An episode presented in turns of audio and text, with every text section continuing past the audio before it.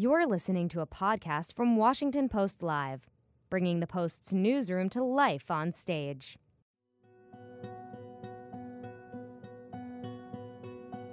On Thursday, February 22nd, the Washington Post hosted another installment of its ongoing Addiction in America live news series, where policymakers, researchers, and healthcare experts examine the country's opioid crisis.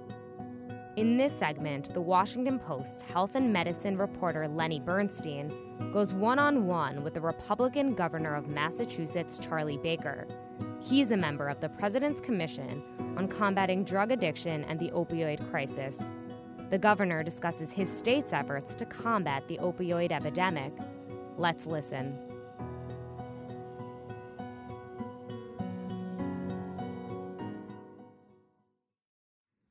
Morning, everyone. Morning. Uh, as Chris just said, I'm Lenny, pardon me, Lenny Bernstein, health and medicine reporter for the Post. My guest, as uh, all of you know, Massachusetts Governor Charlie Baker mem- was a member of the uh, President's Commission on Opioids. Um, he proposed, and uh, your legislature passed, the nation's first limit on uh, prescriptions, first-time prescriptions for uh, opioid drugs uh, at 10 days. Um, and Seven. Seven, sorry.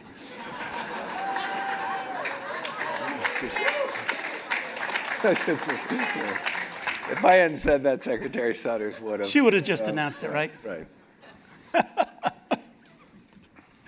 okay. and I was going to say that he remains adamantly opposed to the benching of Malcolm Butler during the entire Super Bowl. Um, so I hear. Um, so we've had uh, almost relentless bad news uh, over the past several years on the opioid epidemic. Um, one of the few places where good news is coming out is Massachusetts. Your overdose rate is down. Uh, as we said, your prescription rate is down because of that great seven day limit. Um, and uh, the number of tablets that are being prescribed is down. Um, how are you accomplishing uh, what's going on in Massachusetts right now? Well, first of all, uh, almost all the information that came out recently, which was the 2017 data, which was an improvement for the first time in many years over the previous year in a number of areas, was referred to in the media, and I think this is the right term, as sort of a muted commentary. I mean, I think our view is if you see something where it gets worse by double digits every single year for a really long time, and then all of a sudden your prescriptions uh, move down, you have millions of prescribers, or hundreds of thousands, tens of thousands of prescribers using your prescription monitoring program for the millions of prescriptions they're writing virtually all the time, and you see a big drop, drop in prescriptions, and you see some leveling off in overdoses and a decline for the first time in a very long time in deaths.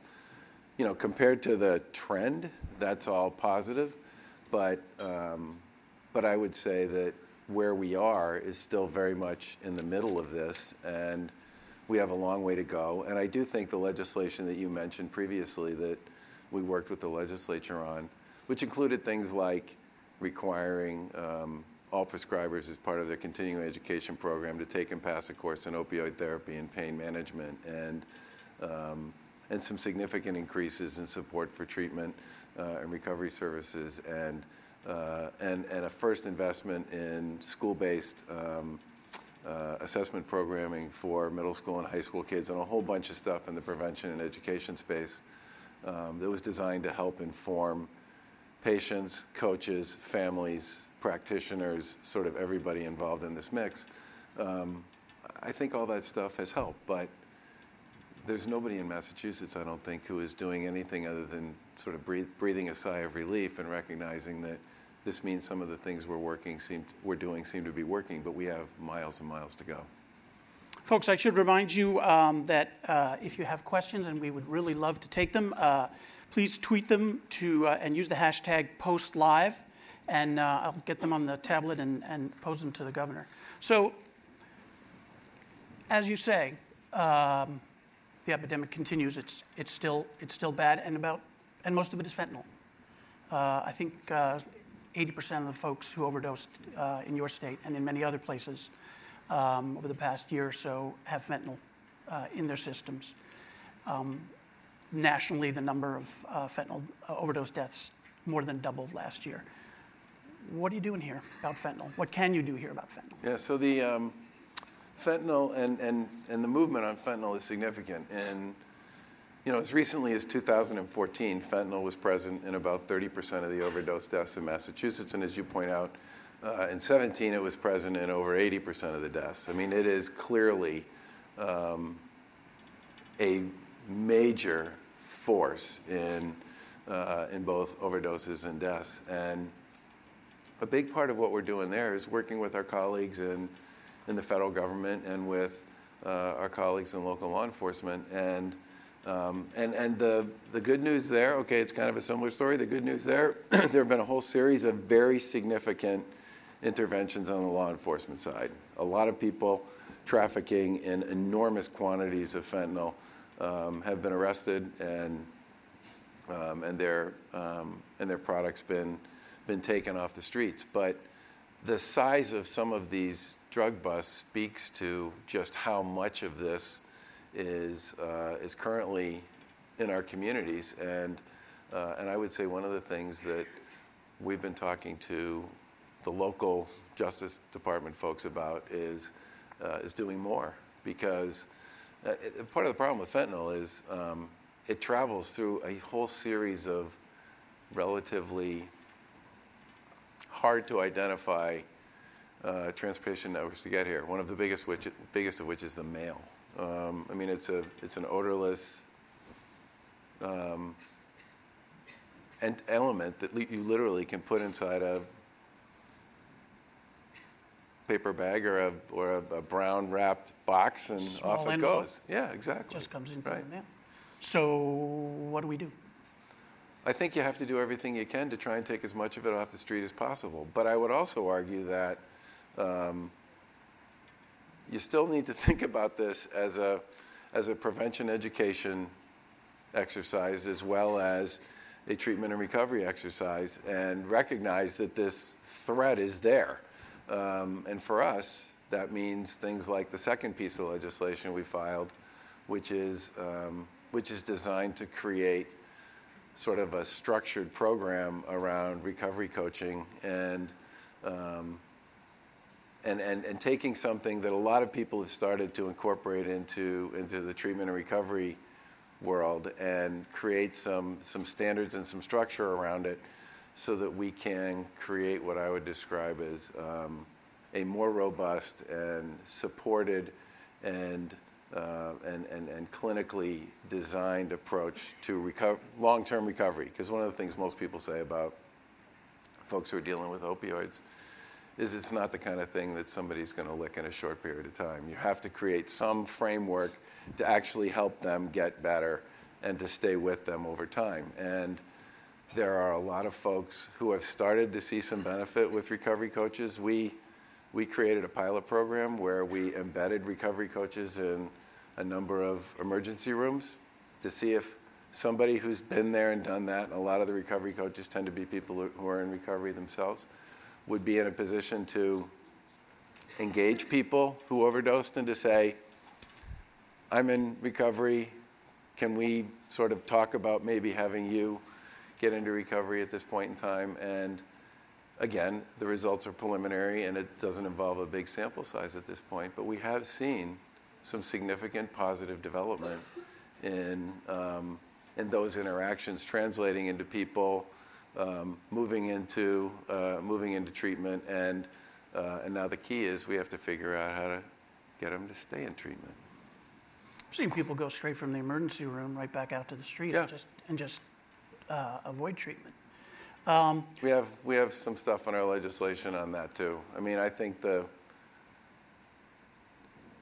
the data on people who, um, who overdose, um, needing to find a path into treatment, um, is pretty powerful with respect to, once you get to the point where you've overdosed uh, several times, um, you're, you're somebody we really need to figure out a way to get into treatment because you've got, um, you're, you're heading down a road that, that in many cases leads to a very bad place. Well, one of the things you've proposed is a 72 hour involuntary hold uh, for people where you would actually would be allowed against a person's will to put them in treatment. Um, can you tell us how that would work and how people's uh, rights would be protected? So in Massachusetts, um, you can currently be civilly committed for uh, if you are viewed as an immediate danger to yourself or someone else. That's and that's been in place for years. Um, it's called a section, and we built this using a similar um, framework, both from a legal construct and also from an operating operating point of view, um, to put this pro, this this notion in place. We spent a bunch of time talking to um, clinicians in the ERs, to hospitals, um, to, to, to folks who run treatment programs, and said, how do we how do we figure out some way to create um, a handoff, for lack of a better word, um, for somebody who comes in, overdoses, gets stabilized, um, and makes it possible for somebody to use the same legal framework for all intents and purposes that we already have for people who are a danger to themselves on the mental health side, and put these folks into a treatment program for 72 hours. Now, if after 72 hours they basically say, not interested, they can, they can leave the program. Well, would you have to show that someone was a danger to themselves in order to put them into that program, or? Well, yeah, I, I guess the theory there would be that if you are somebody who has overdosed and nearly killed yourself several times, um, you're getting to the point where um, it's pretty clear that we should at least try to get you um, to take seriously the treatment idea. And this is where, by the way, I do think the recovery coaches, particularly the ones we've piloted, have turned out to be pretty effective ambassadors for treatment generally for folks who are in those situations. But it's really hard to get somebody who's in the throes of this, who's probably been Narcaned and therefore is in a really bad place emotionally and psychologically um, to buy into the idea of treatment at that point. And the thought was 72 hours in a treatment program. Again, maybe it works, maybe it doesn't. But the one thing I've heard over and over again from a lot of the folks I've talked to in the addiction community is you don't know necessarily when treatment is going to stick. It could be the third relapse, it could be the fourth relapse. Could be, and it, almost everybody I've talked to in this space, family members and others, have all said to me exactly that that the, that the point at which it stuck was a very hard thing to predict, and that you had to presume that um, there would be relapses, bumps in the road um, along the way. And, and, I, and I said this when I testified about this issue at the, before the legislature. You know, we all grow up being told by our parents, by our teachers, by our coaches, by almost everybody that failure is part of success, that um, there are always obstacles and setbacks in achieving anything of great significance. We hear that all the time. It's a cliche.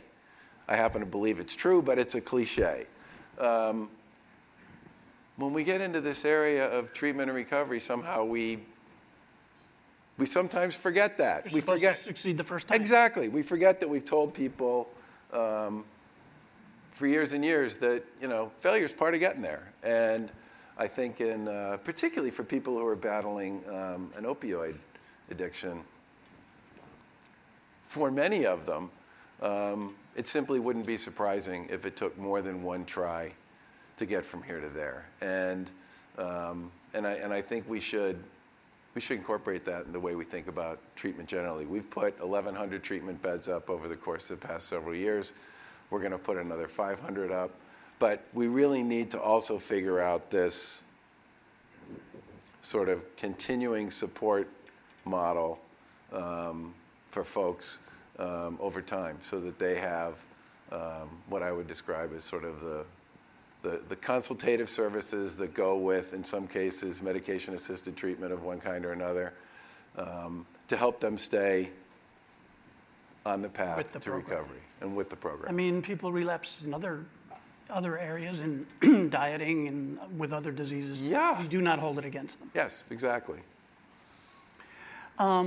You are opposed, or at least openly skeptical, about um, uh, supervised consumption sites. um, places where. I hadn't heard him called that before. Is that a, is that a, that's a, is that a, is that a new term? Yeah, Yeah. okay, yeah.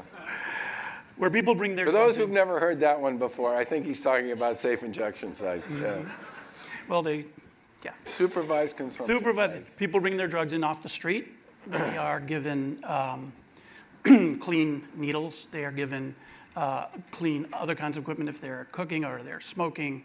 Um, but most importantly, of course, um, they are being watched and supervised uh, by people with uh, n- naloxone and oxygen in case they overdose.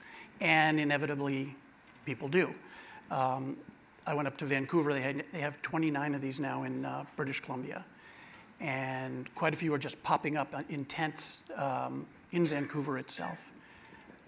Tell us why you feel the way you feel about those, uh, those kinds of places. Well, first thing we should remember is they're illegal in the United States, which is, And most yet, people would call that a bit of a roadblock. Um, and yet s- some cities are, are saying they're going to open one regardless of the law. we have some very interesting dynamics going on between state and local and federal government Yeah, these you do. days on all kinds of things. Um, the, um, I, my data on this is relatively old. I do think folks in our administration who are going to be on the West Coast are going to take a trip up to Vancouver and, and see what's going on up there.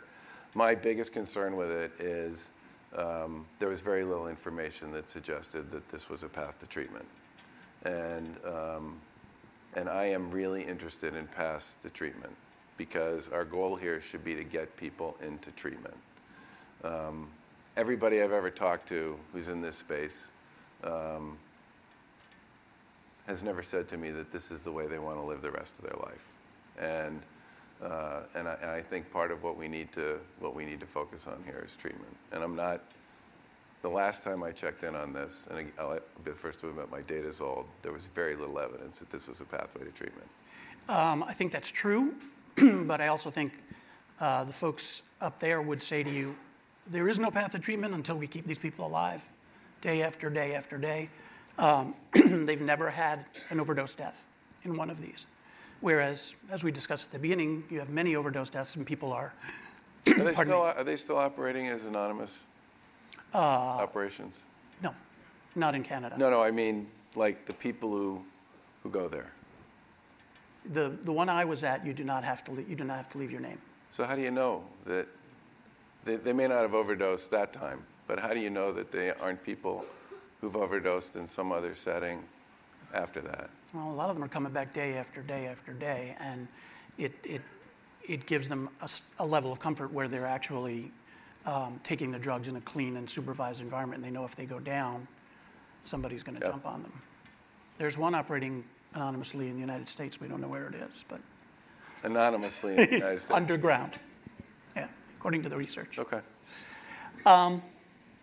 I get emails every time I write a story or every time the subject comes up in the post. Um, and I bet you get these every day.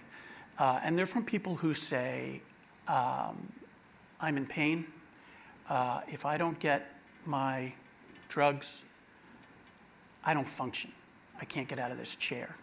Um, I don't take a lot, but I do take it, and I take it on a regular basis. Um, and you your work is going to make it impossible for me to get my drugs, and you're, you're sentencing me to a, to a life of pain. Now, the research tells us beyond 12 weeks that may not be the truth, but it is certainly the way many people that I hear from feel. Um, do you get those kinds of uh, emails and letters from people, and, Yeah. and what do you say to them? So,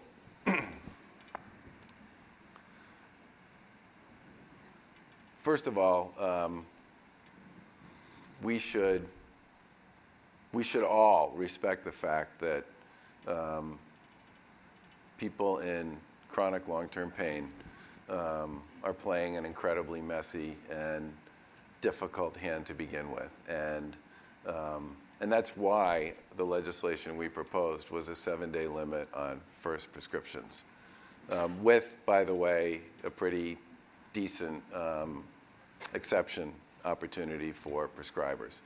Um, if they felt it was critical that that person get um, get more than that, and it's presumed by us and by others that um, the chronic pain is a different issue. And I've read the same literature you have that says that there's not a lot of evidence that it works for people after a certain period of time. Um, but I, I think the, when, when, I think about how we got into this situation, um, some of it was about chronic pain, but a lot of it was about wildly overprescribing for short-term stuff. And, and this message about, you know, keep taking it, stay ahead of the pain and keep taking it.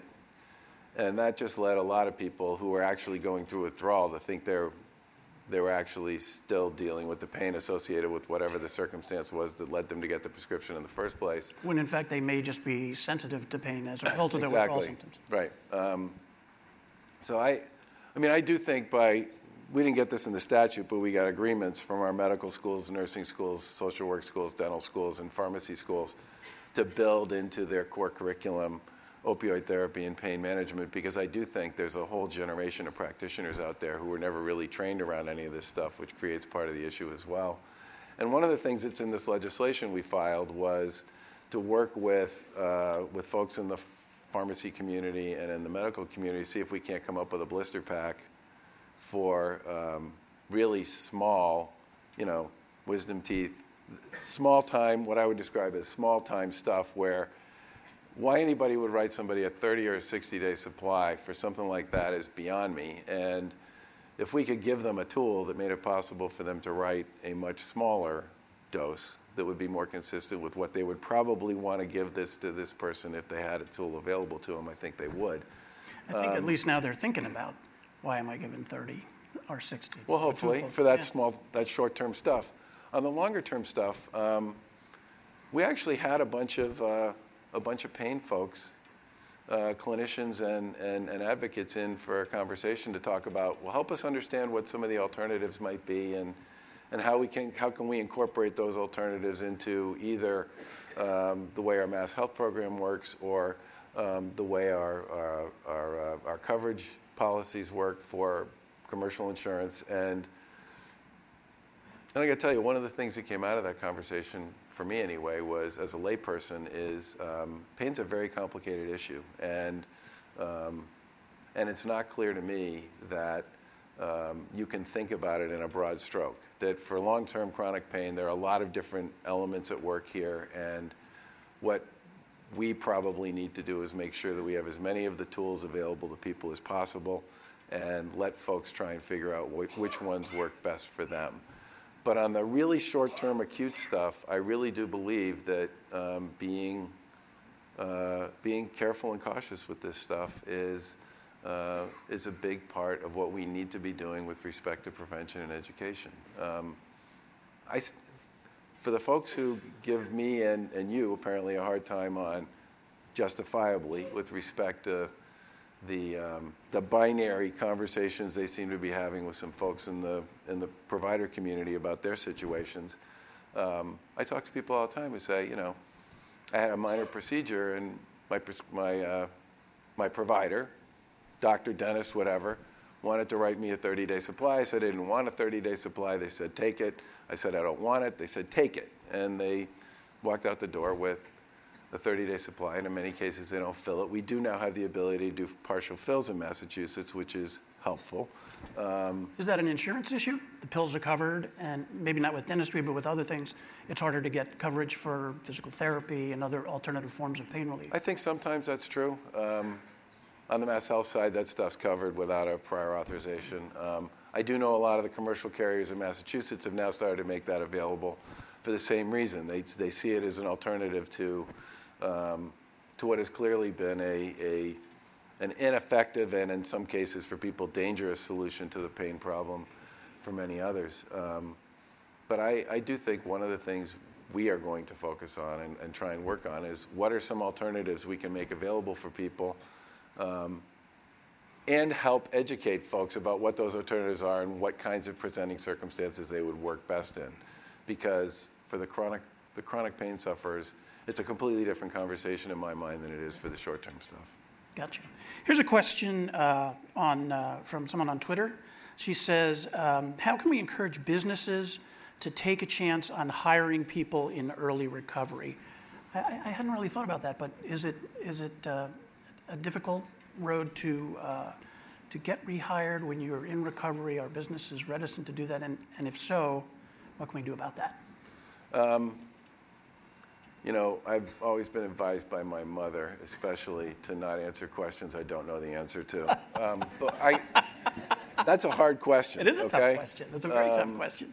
What I would say is that for the most part, I think employers, um, for the most part, try to be pretty, um, and, and there are laws in place as well, try to be pretty, um, pretty good about helping existing employees who end up with a problem with any kind of substance, okay?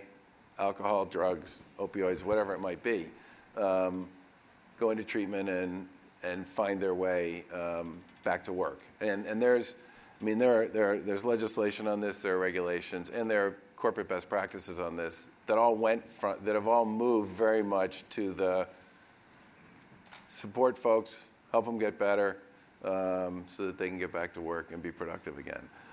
With respect to new hires, I guess that's a more complicated question because um, I would assume that no one's required under law to say anything about the fact that they're in recovery. Might have to. Um, but depending upon the, the nature of their recovery um, and what that requires them to do, that may factor into a conversation they would need to have with somebody in HR.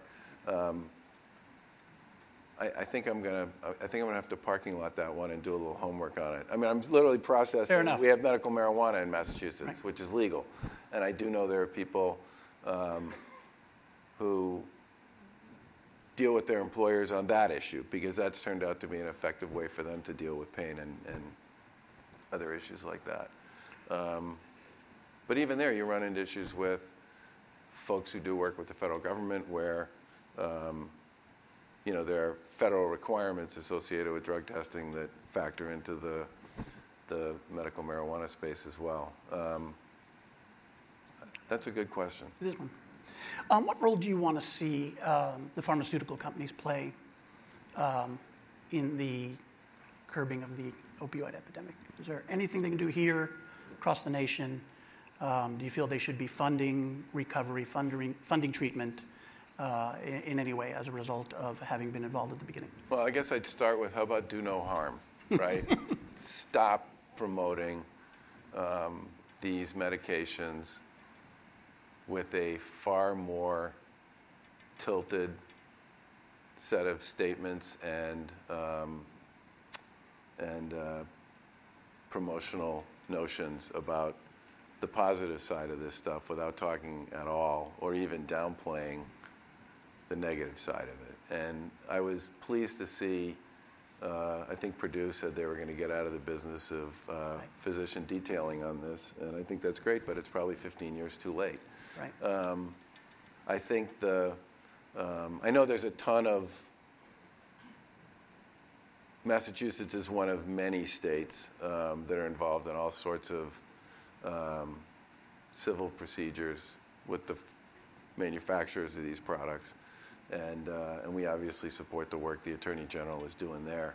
Um, I, I think the, I know there are folks in the pharma space who are working on non-narcotic alternatives to pain management. Um, I hope they, I hope they continue to do that. I think that's important. Um, but I, I would like to see them be a lot more aggressive about. Um, I'm not remembering the terminology here. There are certain kinds of um, medications in this space that are far less easy to crush and break. And Oh, yeah.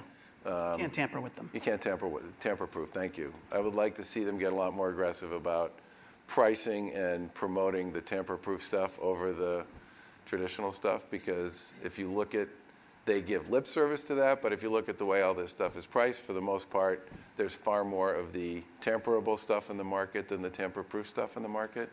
Um, but I really, um, I would just like them out of the detailing business completely, and I would like them to acknowledge the fact that um, for very many people in the United States of America, those medications, improperly promoted, have caused an incredible amount of pain and harm and destruction.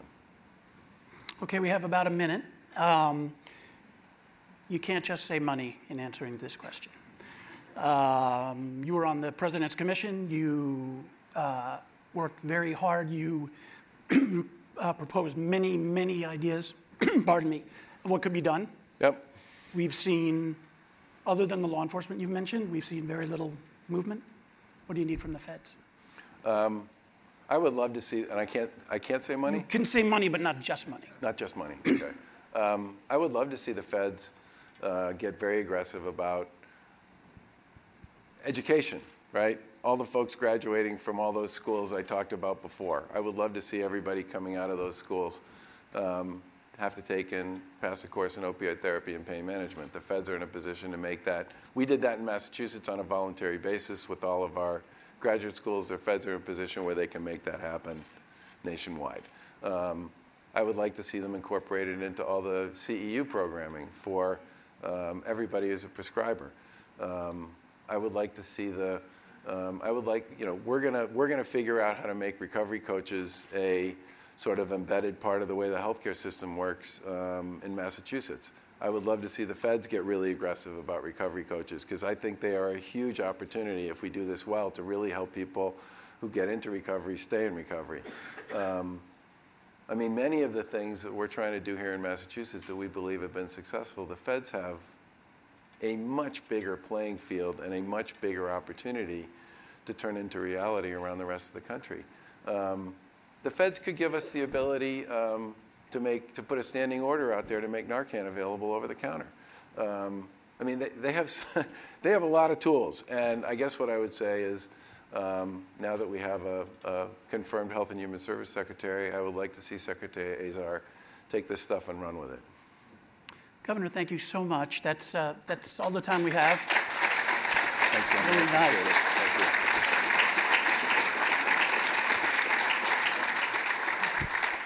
Um, we'll be, uh, next panel will uh, be on in a moment. Thanks for listening. To hear more interviews from this series and other Washington Post Live programs, visit us at WashingtonPostLive.com.